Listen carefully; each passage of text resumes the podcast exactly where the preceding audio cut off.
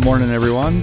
This is another edition of the you need to know, and we're gonna dish out a lot of for you because we've got a rapid fire episode we're gonna give you. So we're gonna give multiple questions in our little 15 minute format. So what do we got, Jason? Let's get this thing rolling.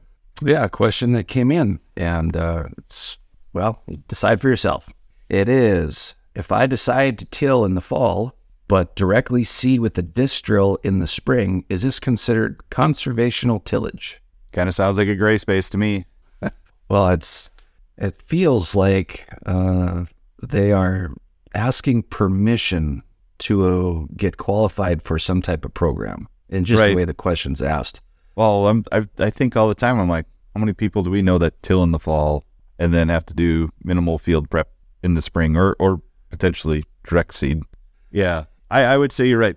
I think this person is asking, are they in compliance for some kind of uh, EQIP or something Yeah. something of that sort where they require conservation tillage Maybe it's maybe it's a landowner asking that question, and and and their Same- tenant is maybe dancing a fine line yeah, or, or somebody. uh, yeah.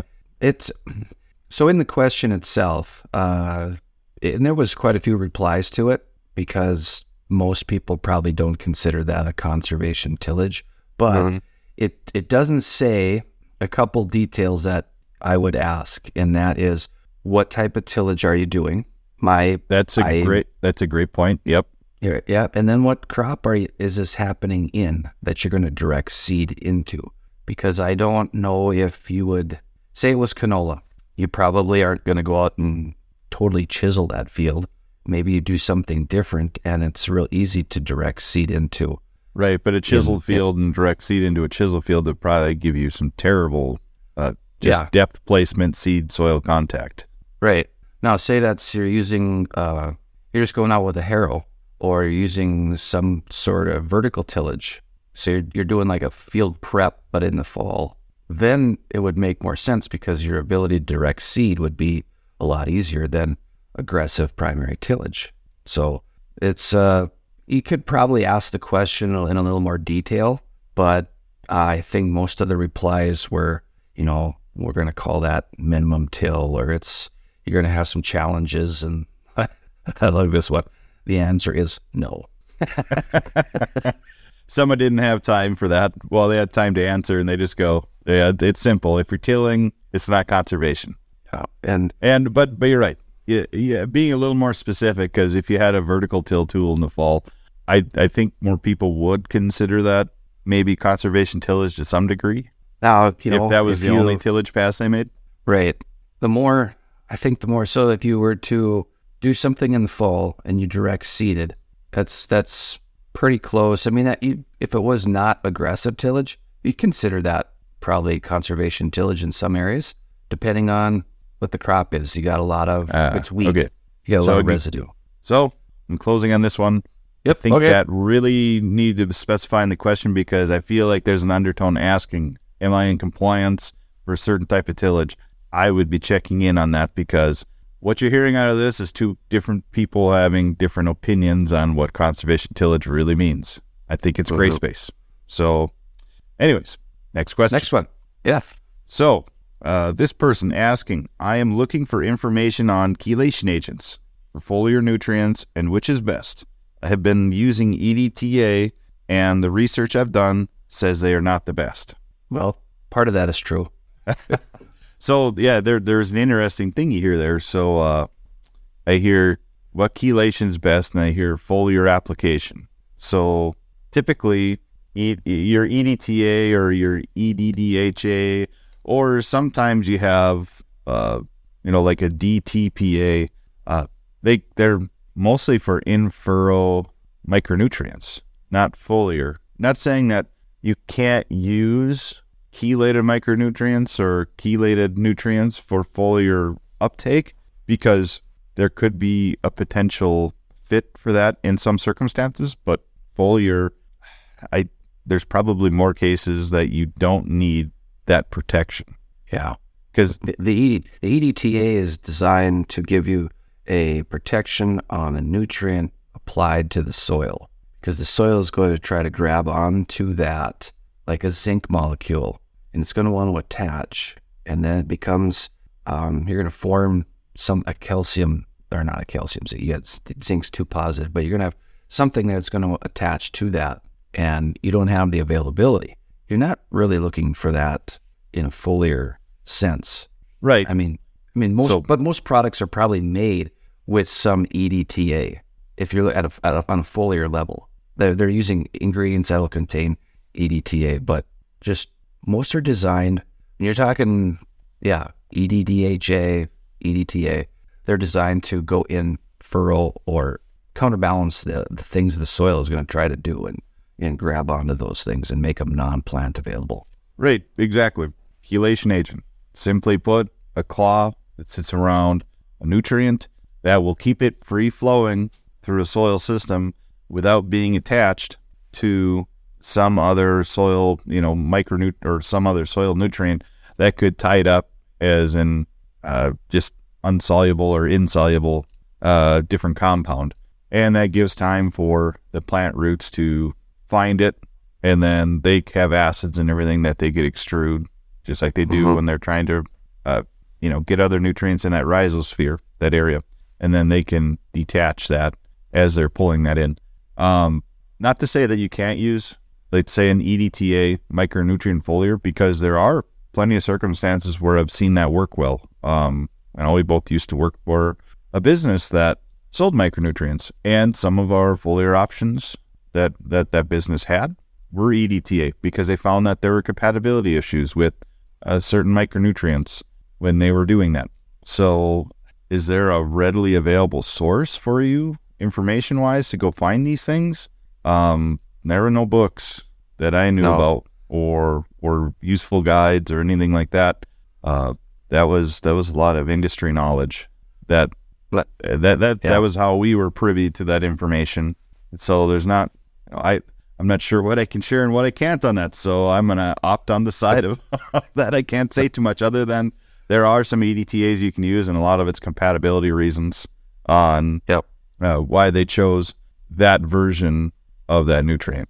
micros are very interesting and then and then formulation and then you get into tank mixes or situations like that i always remember we would have if you mixed imazamox with a micronutrient and that was your application on soybeans you almost always had a failure because the site of action in that group 2 als was at the same site and the micronutrient got there faster than the imazamox and you had non-performance almost 100% of the time and as the person that was out uh, and checking on those calls when I, I was the person, it was very high.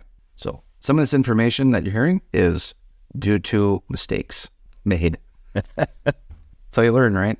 It's the only way you learn. Uh, well, it's not the only way, but the hard knocks way is uh, probably the way you'll never forget. Yeah. once you learn.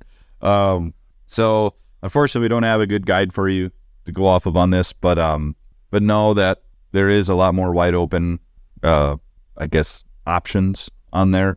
Uh, you know, like for instance, zinc sulfate is often the one that's used as a source when they add EDTA to that and then actually go through the chemical process of uh, attaching those two things together.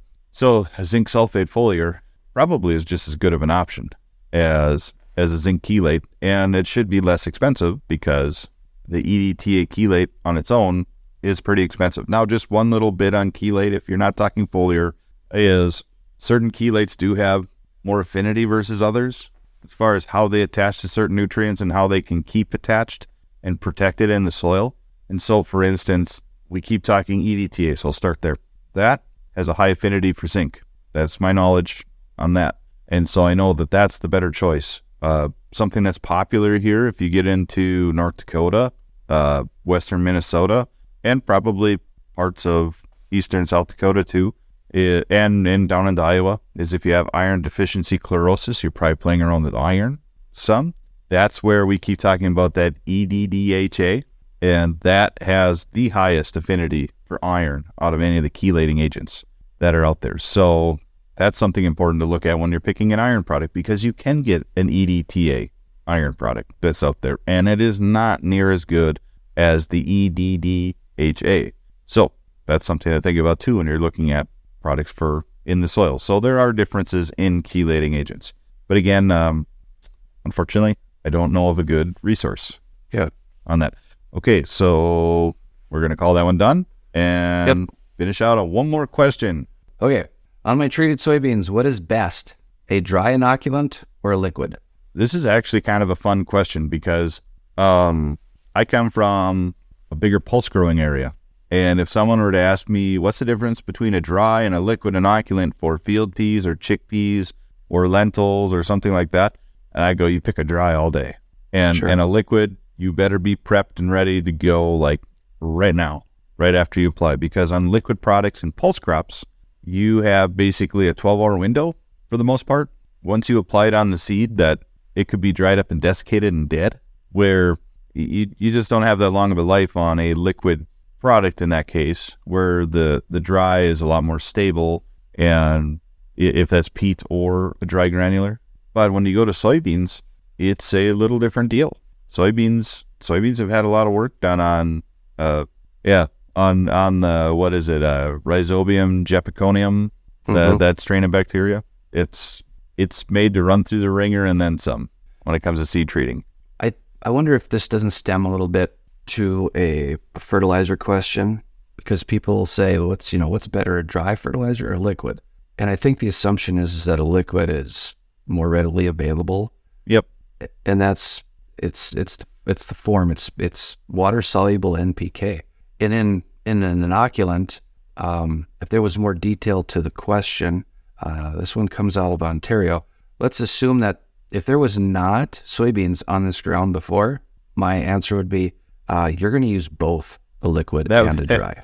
Actually, it's, that's that's been my answer a lot because I'm in an area that doesn't grow a lot of soybeans, and so when they do, it's like, hey, you should double inoculate. And when I mean double, don't double your liquid.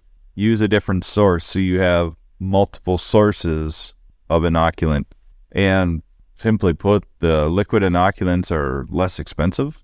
The dry granular inoculants will cost you more money, but the the dry granular inoculants give you the freedom to put it on yourself if you're not commercially treating your seed eh, or Mhm. you don't feel like you need seed treatment, but you need to have inoculant somehow. So that that dry granular gives you an option. It also is a second form for soil stability reasons. So you just have another way of putting it in the soil. Your liquid soybean inoculants, uh, they always were 30 days, but I think some of them are 60 days now that companies will give guarantees on on from from the point of treating Yeah. to when you use it. I'm, I'm not going to go with those days though. I I would right. I, I I don't know if I'd be treating that early, but you could treat you know and plant within days and not have any issues. Yeah. It's not like the the pea and lentil situation I'm talking about earlier. If you use a liquid there, like you better be using it within a few hours. You know, there there you've got more flexibility and time on soybeans. well, you got to pay attention to your, your, your count. Um, is that product or from a reputable company? Um, have they had any work done with it? Uh, you, you can kind of tell. I don't, I don't get hung up on what is, what is best. It's going to be what, what fits. Um, we, we still, we still inoculate a lot in our neck of the woods. We grow, grow soybeans a lot, but we have high pHs, and that's going to counteract the the lifespan of what what you're trying to do. So you also have this thing called overland flooding. yeah, that would Yes, drown the soil and kill the life in the soil and, and which which you need those kind of things too because uh yeah things don't live when they drown most of the time Yeah. And there's there's uh by the time the the trend is we're planting soybeans earlier, so uh, there's more seed treatment that's going on. Most people, if the beans don't come treated, they're getting beans treated. As they're getting treated, they're also getting inoculated. So there's uh, it's on it's already on the seed type of thing. But there are some folks that they just have a favorite. Uh, they'll get their beans liquid treated, and then they'll also put on their own uh, dry. And it really depends on the period of time in their rotation. And so it's my opinion. Uh, I don't know if there's any one that's best. Uh, the best practice is to inoculate. well put and i'd say just to finish on the soybean topic is they liquid or dry they've made great stability products with with good rhizobium counts I don't think one's better versus the other. Like I said, inoculating is the way to go, especially in, in a lot of situations, at least for us in the north. And it's just a good practice. So it's what fits your operation. And that is our rapid fire version of the you need to know this week. So we'll see you guys.